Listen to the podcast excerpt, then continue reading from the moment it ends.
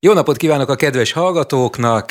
Ez itt a Viszlát 2022, amelyben Eldés Zoltán, vagyis jó magam beszélget olyan kollégáival, akik az ATV arcai, akiket önök minden nap látnak, minden nap hallanak. A mai vendégem egy olyan úriember, akit lassan már 20 éve ismerek, sokat dolgoztunk együtt, és valahogy úgy vagyunk egymással, hogyha találkozunk, a köszönés csak annyi, hogy kolléga úr, kolléga úr. Hát kolléga úr, szervusz, Somos András, üdvözöllek! Szervusz Zolikám, köszöntöm a hallgatókat, bármilyen nap napszakban is legyen az, amikor ezt az adást hallgatják, mert ugye netről is talán vissza lehet hallgatni, hogy jó reggelt, jó napot, jó estét, jó így éjszakát.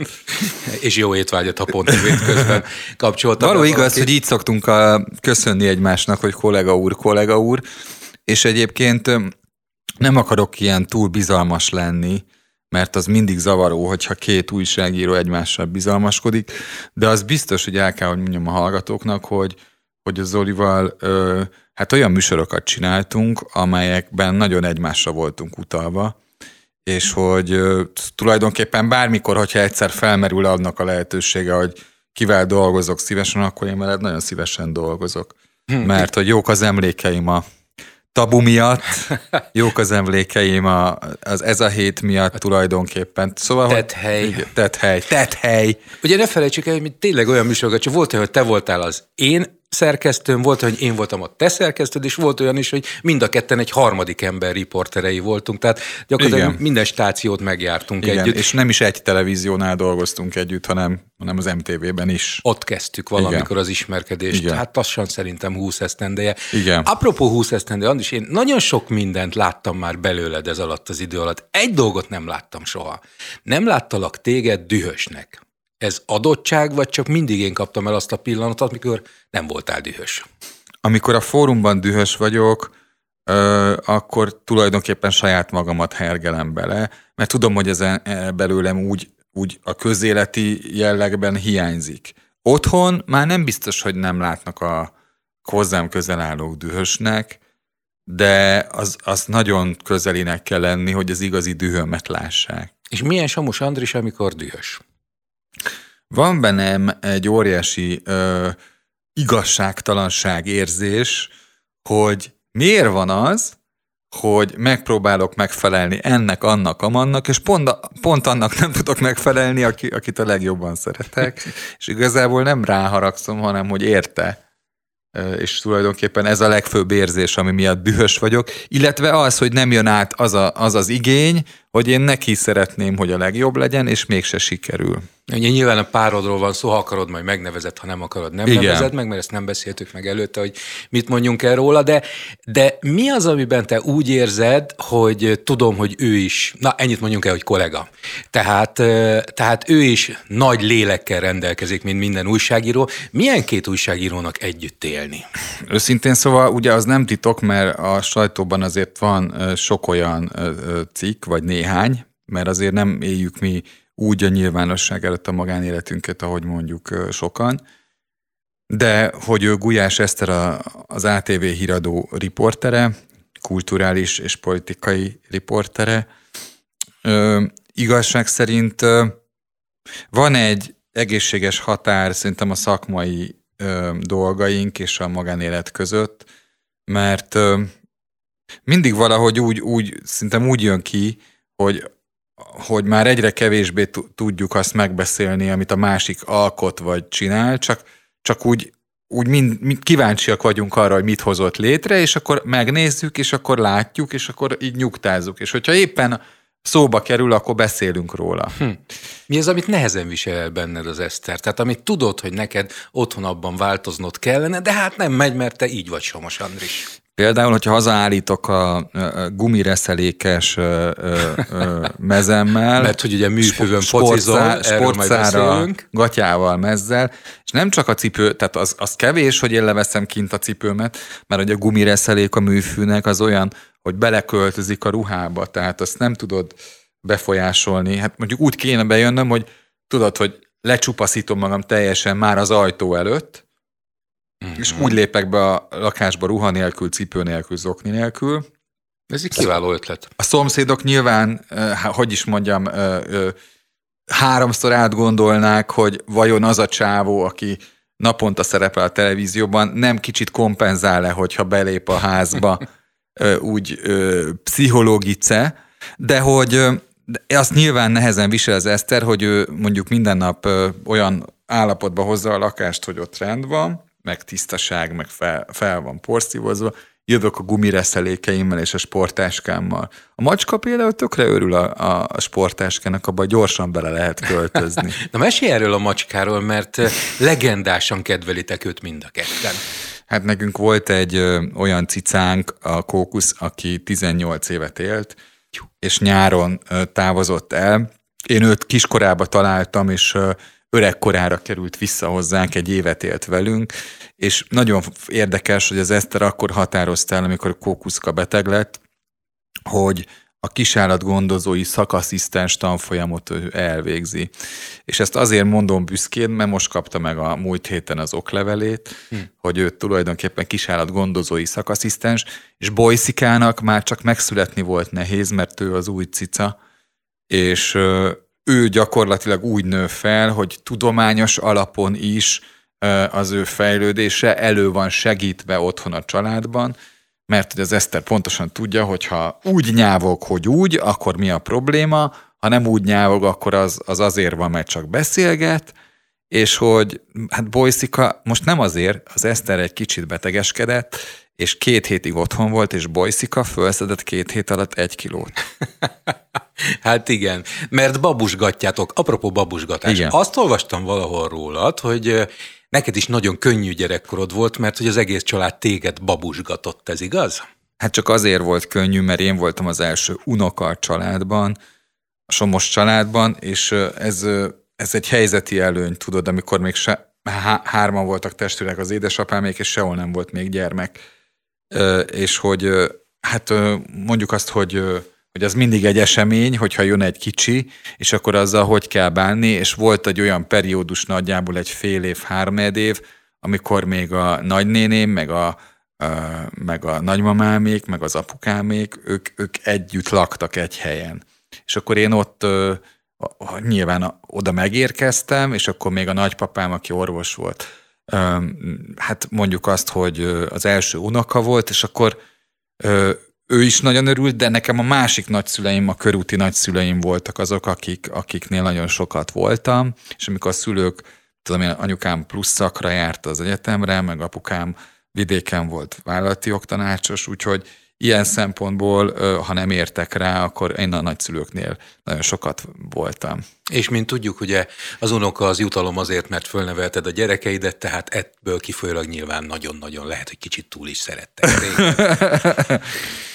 Hát nekem a, a nagymamám az egy nagyon uh, rigorózus ember volt, nem mondanám kedvesnek, de velem iszonyatosan kedves volt. Uh-huh. nagypapám meg egy olyan aranyember, akihez mondjuk Timár Mihály, a, akihez képest Timár Mihály, az mondjuk egy egy Jean Valjean, vagy nem tudom most. Na jó, hát akkor ezt fordítsd le ezt a mondatot, az irodalmat kevésbé kedvelő. melyik regényből vetted a Tímár Mihályt, és melyik regényből jó, okay. Jean Valjean? Ugye az aranyember Tímár Mihálya, az, az hát Jókainál az a fickó, aki tulajdonképpen vannak gyengességei, de tulajdonképpen mindenkivel jót tesz. Uh-huh. Na, érdekes személyisége van egyébként, szerintem a második rétegét, vagy a harmadikat kevesen látják. De tényleg, amikor azt mondjuk, hogy Timár Mihály, akkor ő az aranyember. Az uh, és, a, és a Jean Valjean ugye a nyomorultaknak a visszatérő bűnözője, ő pedig aztán jó útra tér, mert igazából erről van szó, de, de azért a, benne van ez, a, ez a, az egykori önmaga, az egykori uh, szigorú törvények szerint élő uh, főhős, úgyhogy, uh, úgyhogy ez. Uh-huh kulisszatitkot most elárulok neked Igen. is, és a hallgatóknak is, ugyan Toró Nikolett szerkesztő kolléganőm összerakott rólad egy ilyen ismertető anyagot, hogy tudja készülni, de úgy döntöttem, hogy nem, csapogjunk össze-vissza. Úgyhogy most csapogjunk össze-vissza, és menjünk vissza a legelejére, amikor azt kérdeztem, hogy sose vagy-e dühös. Volt nekünk egy közös főszerkesztőnk, akit szerintem mind a ketten nagyon kedvelünk, úgy hívják, hogy Bánó András. Igen. És egy alkalommal szemtanúja és fültanúja voltam annak, amikor az András úgy, hát hogy mondjam, erőltetett vagy erőteljesebb hangnemben számon kért téged valami miatt, és te pedig angyali nyugalommal szó szerint emlékszem, ezt válaszoltad, hogy na de András, mondtad ezt a bánónak. Te tényleg így gondolod ezt? Na erre aztán már nem lehet mit mondani, erre, erre mit mondjon egy veszekedős főnök? András egyébként nem volt veszekedős, tényleg számunkérős volt, hiszen ő volt a felelős. Akkor is nyugodt voltál? Ö, kevés, kevés olyan alkalom van az életben, amikor pontosan tudod, hogy azt, amit akkor csinálsz, azt azt ilyen talán sorsfordítónak lehet nevezni, meg egy olyan helyzetnek, ami, ami nem tart sokáig. Én a, az ATV híradó 2010 decemberétől ö, történő megismerését és majd gyakorlati ö, munkálatait is ilyennek tartom, és hát szerintem Bánó Andrásnak abban a csapatban, hogy az úgy összeállt, múlhatatlan értemei vannak, de az ő, de az ő általa vitt híradós munka, és az, az, ahogy én dolgoztam, az nem, nem volt mindig kompatibilis, hogy finoman fogalmazza. Én úgy éreztem, hogy én nekem egy feladatom van, letenni az anyagot 16 óra 30-ra. 16.38-at akartam mondani, tehát majdnem, majdnem eltaláltam. Igen, és, és, e, és néha ugye az András azt szerette, hogyha már rá tudott látni, hogy a különböző fázisok azok hogy alakulnak. És akkor én megpróbáltam leképezni ezt a jognyelvére, hogy én eredményre szerződtem András, és hát ugye maga a vállalkozási szerződés az pont ilyen, tehát hogy én nem, nem egy ügyvéd vagyok egy riporteri helyzetben, aki ugye a legjobb tudása szerint és a megbízója érdekében eljárva tevékenykedik, hanem nekem egy feladatom van, hogy létrehozzam a tiradós tudósítást x időre. És én mindig azt mondtam neki, hogy felesleges izgulnia, mert ezt én szerződésbe vállaltam, hogy én előállítom az anyagot. És akkor ez, ez néha a, a, a newsroomban egy ilyen, hát ilyen politikai talk show fajult, vagy mondjuk azt, hogy hírkészítési talk show és ezt hát nyilván a kollégák az jó, nem röhögtünk rajta, nem bevallom csak te, Igen, tehát nem csak te, hát más is mondja, hogy ez Illetve a másik, volt. amire emlékszem, hogy a híradó szerkesztők attól tartottak mindig, hogy a Somos Andris a 2 perc 10-es anyagából hogyan fog 3 perc 83 másodpercet csinálni, és aztán hogyan lehet azt a. meggyőzni, hogy rövidítsen, B. ő hogy fogja meggyőzni a szerkesztőt, hogy ez így pont jó. Ezért volt nagyon uh, revelatív, vagyis olyan, ami, ami igazán megjegyzésre érett, hogy például egyszer 0-50-et csináltam, tehát hogy jól értsék, egy perc alatt voltam, 50 másodperc, és ezt kiírták a nagy hirdető táblára. Hogy Somos Andris anyaga 0-50 de mi történt akkor vele? Az történt, hogy, hogy már annyit hallottam ezt, hogy somosi magasságokba emelkedik egy riporter, az azt jelenti, hogy olyan hosszú anyagokat ír, hogy gyakorlatilag hat híradót meg lehet vele tölteni, hogy, hogy meguntam, és azt gondoltam, hogy egyszer megmutattam, hogy ezt is tudom, és én mindig úgy voltam vele, egyébként ez egy önző dolog, és nem jó. Én nem, ha én szerkesztenék híradót, nem szerettem volna magammal dolgozni, hogy én egyfajta ilyen teljességszemlélettel jöttem a híradós anyagokkal.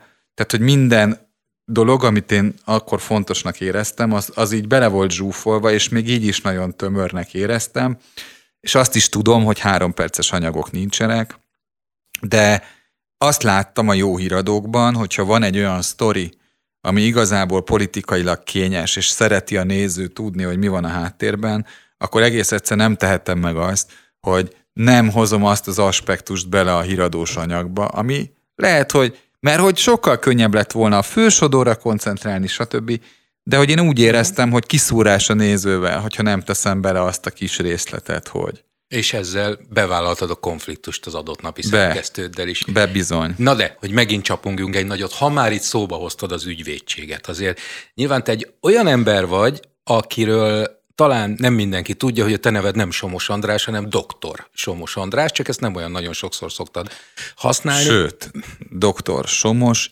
I. András. Ó, első Andrásja, az más. hogy ugye te ügyvéd vagy. És én azon gondolkodtam, hogy Miért csinálja egy ügyvéd azt, hogy kis pénzért, mert ugye a média sokkal kisebb pénzes, mint az ügyvéd, ahelyett, hogy ott jó menő koncokkal milliókat keresne, itt jóval kevesebbért próbálja a közt kiszolgálni a riportjaival, meg a műsoraival. Én mindig úgy voltam a, a televíziózással is, mint az ügyvédkedéssel, hogy az, hogy az ember igazán jó legyen a szakmájában, az, az befektetéssel jár. Tehát a részéről ki kell várni azokat a tapasztalásokat, amelyek majd oda vezetnek egyszer talán, hogy azt lehet mondani, hogy nem teljesen rossz az az ember, aki ott van a képernyőn. 39 éves koromig én nem is vezettem műsort ezért, mert az összes castingot kihagytam. Mert azt gondoltam, hogy én nem, vagy, sőt, mondjuk ennek volt egy háttere, azt már eszem, valaha elmeséltem valahol, hogy, hogy amikor én kezdtem televíziózni, 93-ban volt egy tanfolyam, és azt mondta nekem, hogy egy főszerkesztő, hogy nem lesz belőlem televíziós, mert ugye lehet, hogy jól írok cikkeket, de hogy azt, amit a képernyőn csinálok, azt mondjuk nem nevezné televíziós, televíziós munkának, vagy olyannak, ami azzal kecsegtet. Igaza Ez volt a 93-as főszerkesztőnek a 93-as Somos András munkájával kapcsolatban? Um, szerintem 17-18 éves korban, amikor az ember megpróbál felkonfot mondani, akkor nem egyszerűen nem jó. Tehát, hogy nincs mögötte az a hitelesség, nincs mögötte az a megélt ö, anyag, uh-huh. életanyag, ami miatt úgy el tudja mondani a felkonfot, ahogy te mondod. Ezt igennek veszem a kérdésemre, viszont tegyük hozzá, hogy miért is kéne egy 18-19 éves embernek ugyanazt ugyanúgy elmondani, ahogy adott esetben ugyanaz az ember 10 év tapasztalattal a háta mögött mondaná el? Nem kell, természetesen nem kell, de amikor az ember tanul, akkor fiatalkorban kezdi a tanulmányait. Uh-huh. Ugye nyilvánvaló, én, én azért mentem újságíró iskolába, mert olyat szerettem volna csinálni, ami mondjuk az egyetemi felvételi mellett az, amit én tudok, azt, azt kiteljesíti. Én tudtam írni, uh-huh. az látszott az iskolában, hogy tudok írni. Azt, azt meg aztán, hogy, hogy ezek a cikkek jók voltak-e, azt nem tudom, de hogy nyilván az, nekem van egy tíz éves, vagy inkább azt mondom, hogy majdnem húsz éves újságírói munkásságom is. Na, ugye ügyvédi gyakorlatodból kifolyólag remekül obstruáltál és bújtál ki a kérdésem alól, ami úgy hangzott, hogy ha valaki sokat kereshetne ügyvédként, akkor miért televíziózik? Igen, mert, mert az, és akkor itt kezdtem volna a gondolatot folytatni, hogy, hogy mint az újságírásban a befektetett energia, az az ügyvédkedésben is megtérül, és én úgy érzékelem, hogy az, hogy idősebb kollégákkal dolgozom együtt különböző ügyekben, az pont azokat a gyakorlati fogásokat segítenek elsajátítani, amelyek ahhoz kellenek, hogy az átlagosból egy kicsit jobb, tapasztaltabb ügyvéd legyek, és én, és én ebbe szerintem még bele kell, hogy forgassak 5-6 évet biztosan, de ez nem azért van, mert, mert az ügyeket már nem tudom egyedül megcsinálni, hanem azért, mert minden egyes ügyben van egy olyan kis fordulat, egy olyan kis mellékszál, ami, ami mindig, hogyha valaki melletted van, és tudja felügyelni a munkádat, vagy kontrollálni, akkor azt érzed, hogy ha ez nem lett volna ez a segítség, akkor nem, nem lett mhm. volna így megoldva. Világos. Még egy kérdés a szünet előtt, akkor elképzelhető, hogy 5-6-8-10 év múlva eljön az az idő, amikor Somos András műsorvezetőből dr. Somos András? Ö, pff, ne, nincs ilyen ö, én tudatom, csak azt tudom, hogy, hogy már most, ö, amikor tárgyalok a bíróságon, akkor nem vagyok ö, műsorvezető, meg nem vagyok televíziós. Át ha... tudod állítani az agyadat? Át. Mert ez teljesen más a két át, szakma. Át, át és és én, én nagyon komolyan készülök a tárgyalásaimra. Um, azt, azt remélem, hogy ezt, hogy ezt azok, akik mondjuk a tárgyalóteremben vannak, azok érzékelik, hogy én mhm. egyáltalán nem veszem ezt félváról.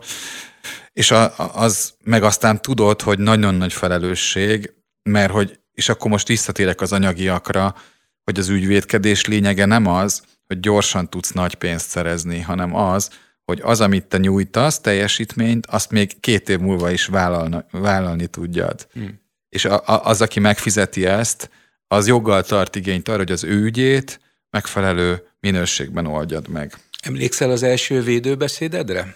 Mm, nem volt még védőbeszédem, oh. tehát noha egyébként kirendeléseket csinálok, olyan kirendeléses ügy, ami elment volna a büntető tárgyalás végéig a perbeszédekig, ugye mert az az utolsó előtti fázis. Igen.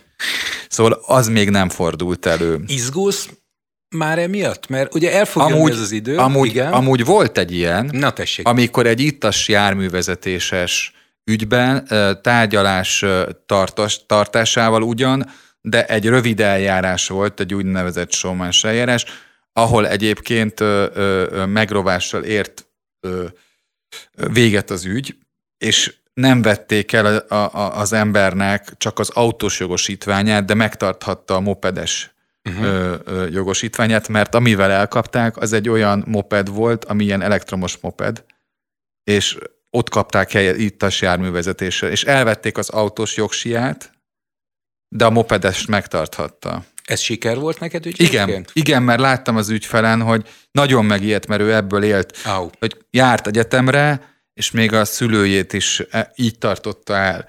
Tehát, hogy ez egy neki egy életre egy lecke volt, egy 25-26 éves srác, aki mondom járt egyetemre, és, és kiszállítással foglalkozott, és akkor megtarthatta a moped jogsiján. Hamarosan folytatjuk Somos Andrással, itt a Viszlát 2022. Ismételten köszöntöm a kedves hallgatókat, Somos Andrással folytatjuk a beszélgetést, ugye minden nap itt az ünnepek között valakivel, akit szeretünk és akit önök sokat látnak, hallanak, beszélgetek, ma ő. A soros. Uh, hú, ez már egy kicsit furcsa szó volt. Igen. Mit szóltál annak idején ahhoz a mémhez, amikor a disznót levágták, és rá volt írva, hogy ő volt a soros? Hát most, amikor mondtad ezt, akkor nem ez jutott eszembe, hanem hogy van a somos terv, uh-huh. és hogy ugye ez vicces, mert ezt a Szilárd találta ki a vezérigazgató az ATV-ben, német Szilárd, hogy, hogy milliókat szeretnék a, a képernyők elé telepíteni. És ez a somos terv. És ez a somos terv.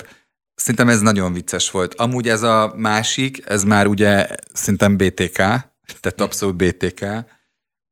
Milyen, milyen tényállással? Hát...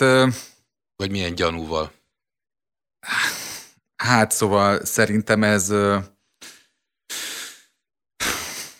Ez, ez nagyon becsületsértés. Tehát uh-huh.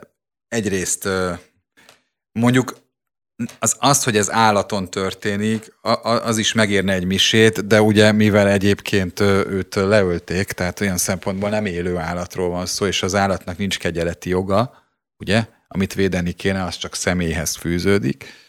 Ezért én azt mondanám, hogy ez azért ez becsületsértés, Soros György szempontjából. Ne, de ne is beszéljünk jogi dolgokról, mert a hallgatók nem erre kíváncsiak szerintem elsősorban, bár biztos van ilyen is, hiszen a jogi esetek például egy nagyon futó műsor volt annak idején a magyar televízióban, de... És sokan mondják, hogy legyen ilyen jogi műsor, de hát egyszer talán. Egyébként én ezt tök el tudnám képzelni veled, hogy mint annak idején Buga doktor a rádióban, Somos András a televízióban, megkapja a leveleket, és azt mondja, hogy én azt javasolnám, hogy még tudsz is olyan lassan hát, beszélni. Mondjuk a fórum ő. majdnem erről szól egyébként. De hát ott, na, most akartam áttérni a fórumra, ott gyakorlatilag elképesztő rajongó táborod van, tehát azoknak mondom, akik esetleg ezt a műsortípust nem ismerik, hogy te ülsz a stúdióban, nem tudsz mozogni se jobbra, se balra, mert hogy rád szegeződik a kamera mondjuk 40 percen keresztül, egymás után jönnek a betelefonálók, és te lenyugtatod őket, vagy felizgatod őket, attól függően, hogy éppen mit látsz jónak, és hát egy olyan csoport alakult ki, ahol már éppen csak azt nem írják, hogy Somost az elnöki székbe, de aztán lehet, most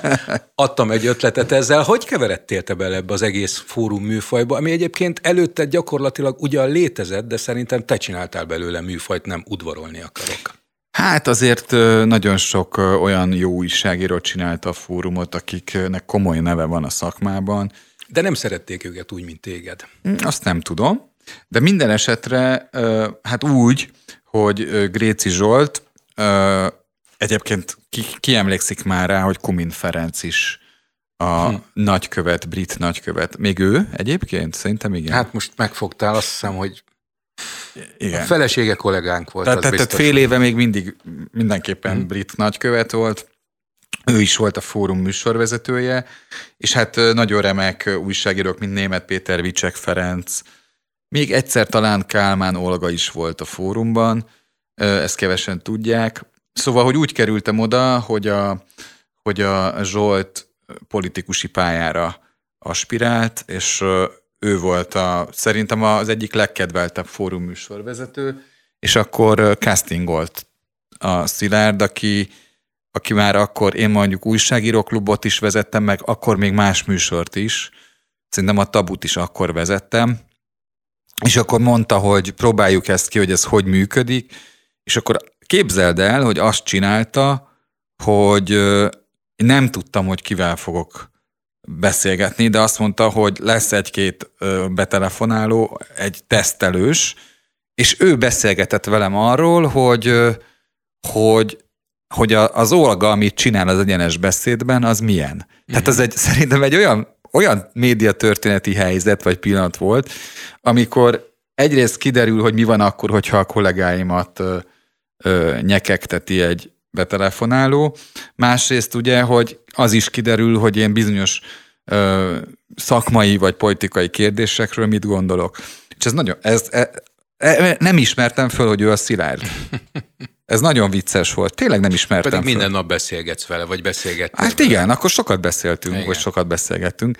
És öm, aztán, aztán azt mondta, hogy tök jó volt, és hogy ezt ő kipróbálná. 2013-ban történt, és már majdnem ezek szerint kilenc éve ez így maradt.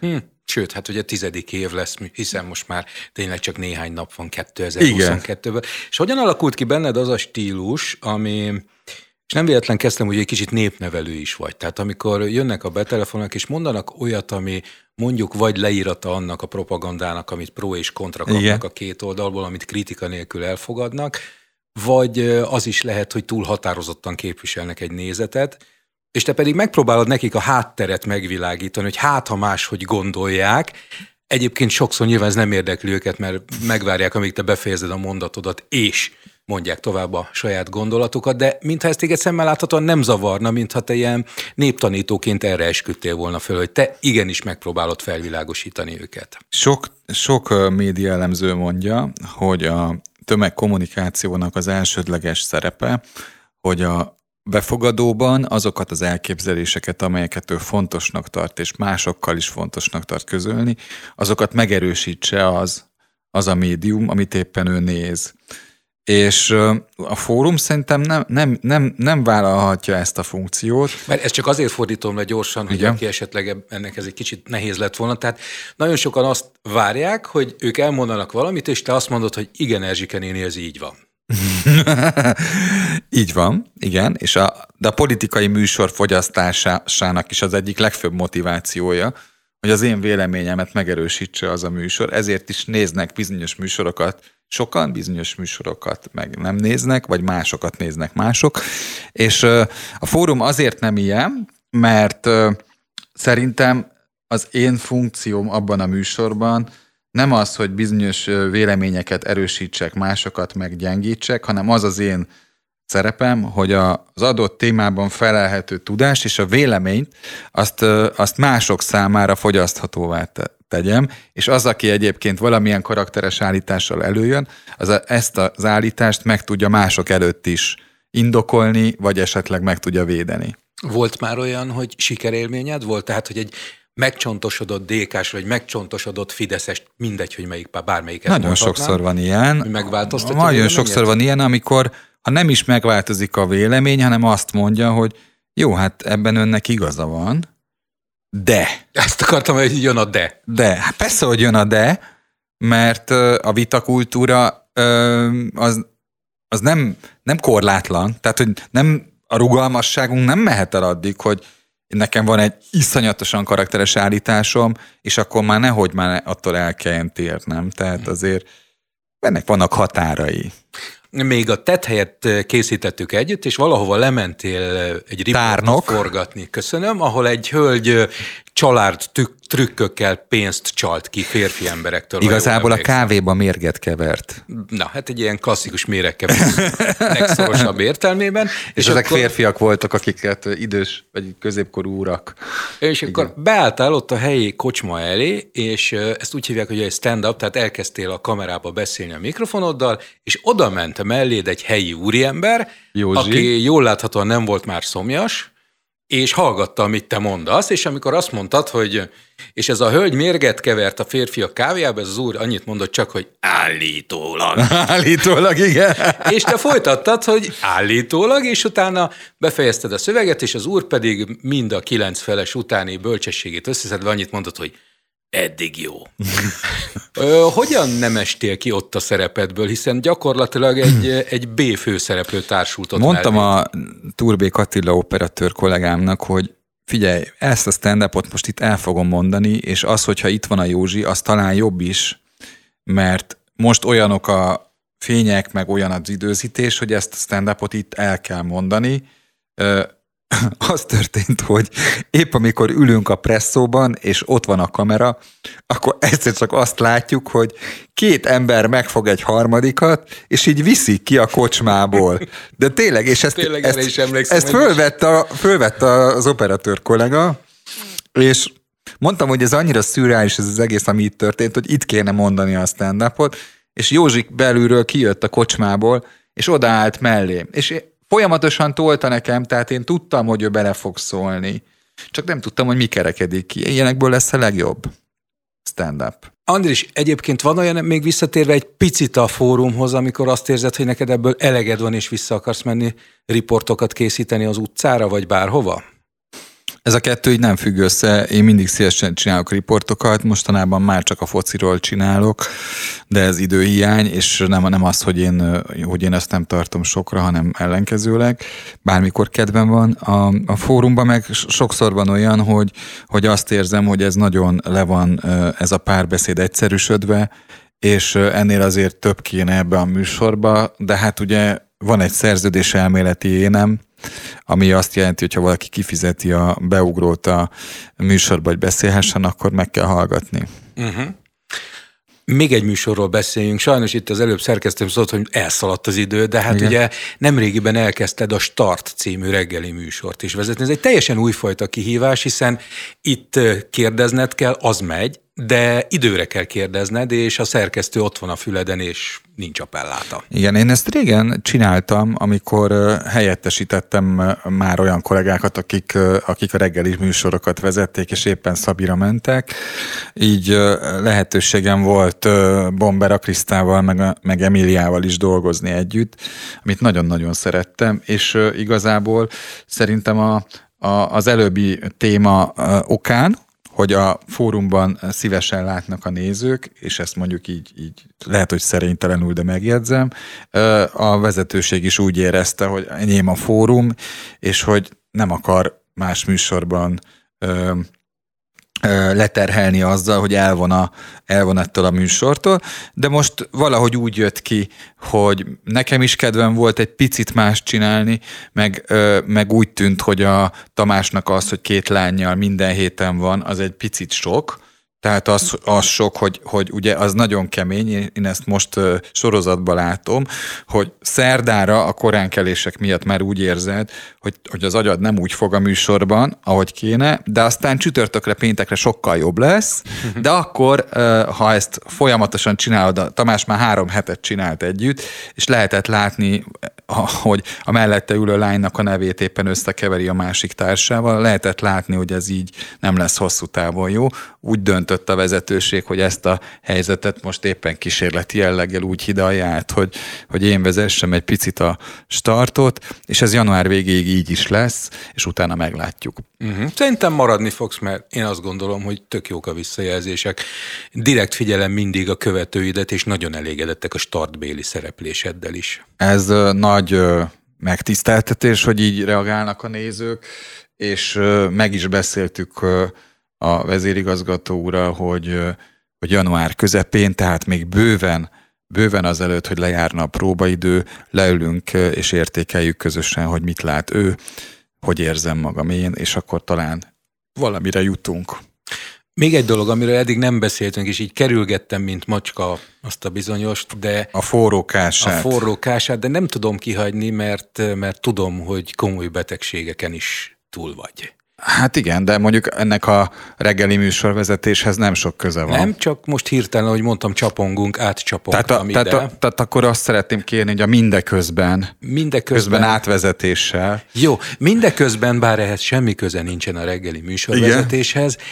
De hát tudjuk, mert volt, amikor aggódtunk érted, hogy komoly betegségeken is átestél. Ez igaz, de amikor ti aggódtatok, az már jó húsz évvel ezelőtt volt, és ugye akkor az MTV-be dolgoztunk közösen. Így volt. És éppen arról beszéltünk a műsor előtt, mikor voltál, szeren, voltál olyan kedves, és megkérdezted, hogy, hogy erről beszélek-e, és mondtam, hogy igen, csak az a furcsa, hogy ennek a ennek az elméleti része az érdekes, hogy van az az énem, ami, ami egykor beteg volt, és azt én így egy dobozba bezártam, és hogy a jelenlegi életemben az, hogy akkor mi volt, az azért sem ö, köszön vissza, mert hogy ennek nagyjából ö, 2018-ban úgy lett vége, hogy még az az intézet is, aki mondjuk évente szűrt, az is azt mondta, hogy én egészséges vagyok, meg hát ráadásul azóta sportorvoshoz járok. Tehát az, hogy 35 fölött az embernek nagyon komoly sportolósi vizsgálatai vannak, és minden évben van sportorvosi vizsgálat, és hát hál' Istennek azóta is egészséges vagyok, a leleteim szerint is, úgyhogy de volt ilyen, volt ilyen, amikor egyrészt fiatal koromban, másrészt 15 évvel később jött ez a betegség, és megmondom őszintén, hogy én akkor nagyon sokat változtam azáltal, hogy beteg lettem, mert... Azt elárulod, hogy mi volt ez a betegség? Hát igen, rákos voltam, tehát, hogy találtak daganatot a szervezetemben, és őszintén szólva azért változott meg, mert amikor az ember fiatalon lesz beteg, és azt látja, hogy bár egyébként ereje teljében van, és mondjuk olyan csapatokkal tud versenyképesen focizni, mint a Ferencváros, a Honvéd vagy az MTK, de úgy, úgy, úgy történik, hogy egyszer csak megkapja betegséget és kiesik hónapokra, akkor azért minden relatívvá válik, és hogy vannak az életnek olyan fontos részei, amelyekre nem figyelünk, mert természetesnek tartjuk, de hogy azok igazán fontosak. Tehát az, hogy például az ember tudjon rendesen dolgozni, otthon lenni, elmenni azzal, akivel akar, oda, amikor akar. E, ezek tök természetesnek tűnnek, de nem azok. És te tudtad akkor azt, hogy te ezt le fogod győzni?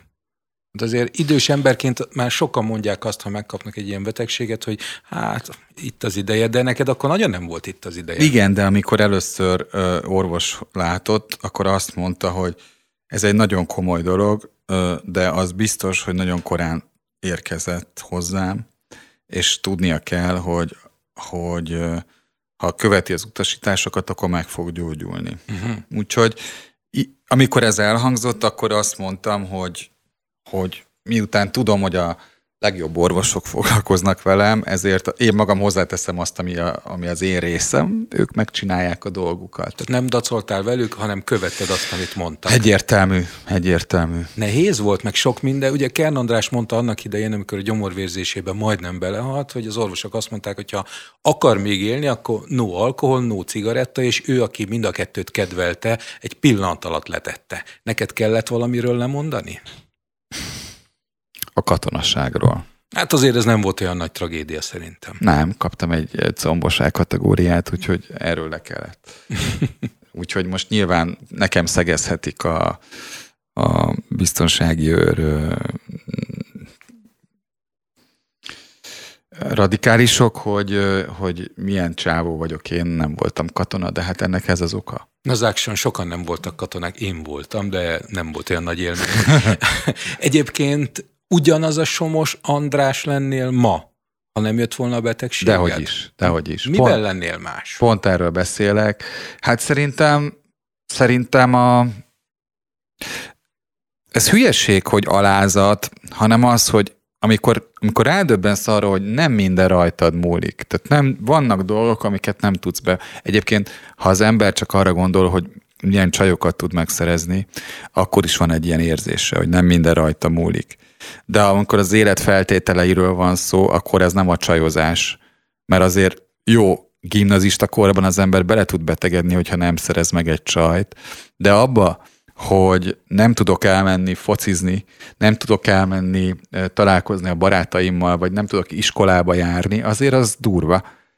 Vagy, vagy hogy nem tudom, hogy holnap egyáltalán leszek-e, ugye, az, az, az mégis egy, egy olyan érzés, amit fiatalon az ember mondjuk csak a szimbolikus költeményekben olvas, a szimbolizmus nagy, nagyjaitól.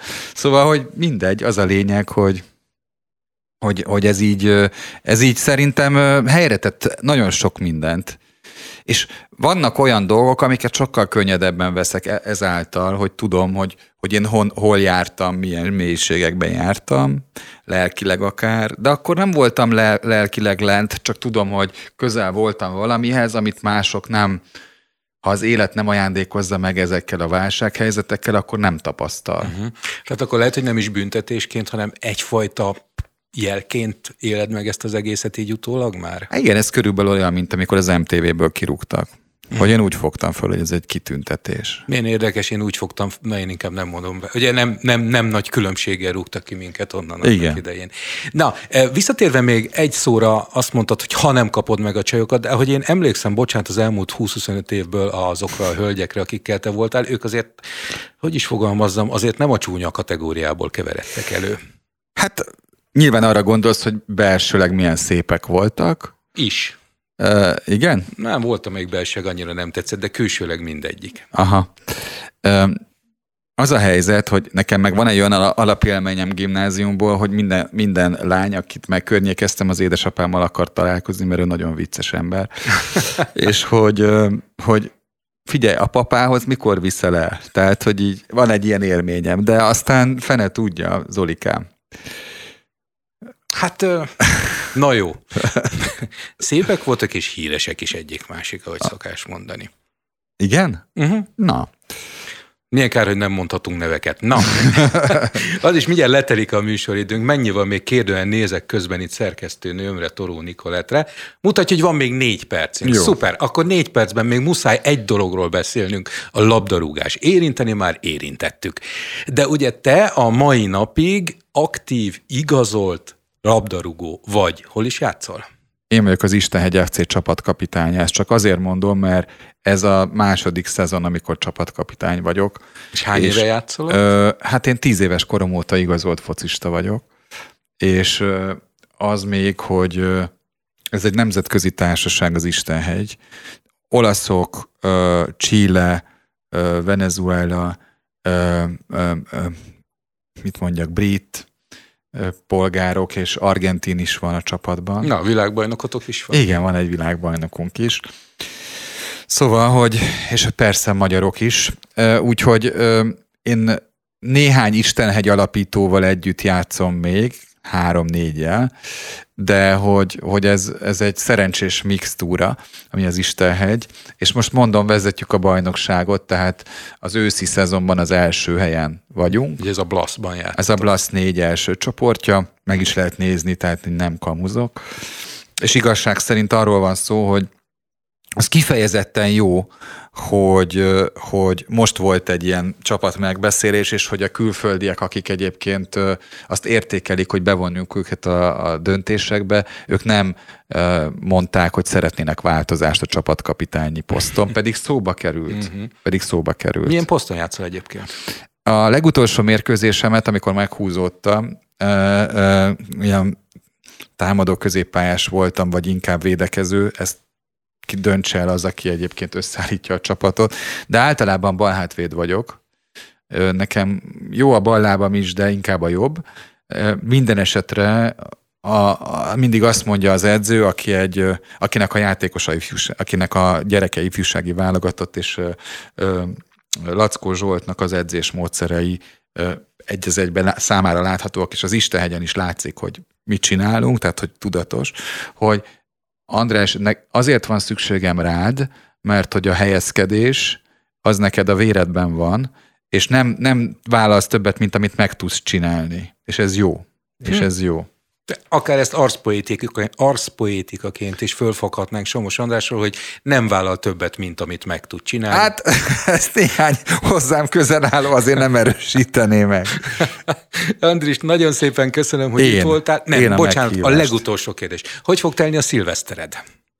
Azt mondta az Eszter, hogy a Ebből macskát, tudjuk, ki a családfő. a macskát a durogások miatt nem lehet egyedül Aha. hagyni, és hogy ha, ha valakivel együtt is szilveszterezünk, az úgy lesz, hogy eljön hozzánk. Tehát, hogy most szerintem az lesz majd a megbeszélés tárgya, hogy ki az, akivel együtt töltjük a szilvesztert, vagy egyébként csak ketten leszünk, ezt még nem tudjuk. Plusz a macska. Igen, tehát úgy, úgy ketten, hogy hárman.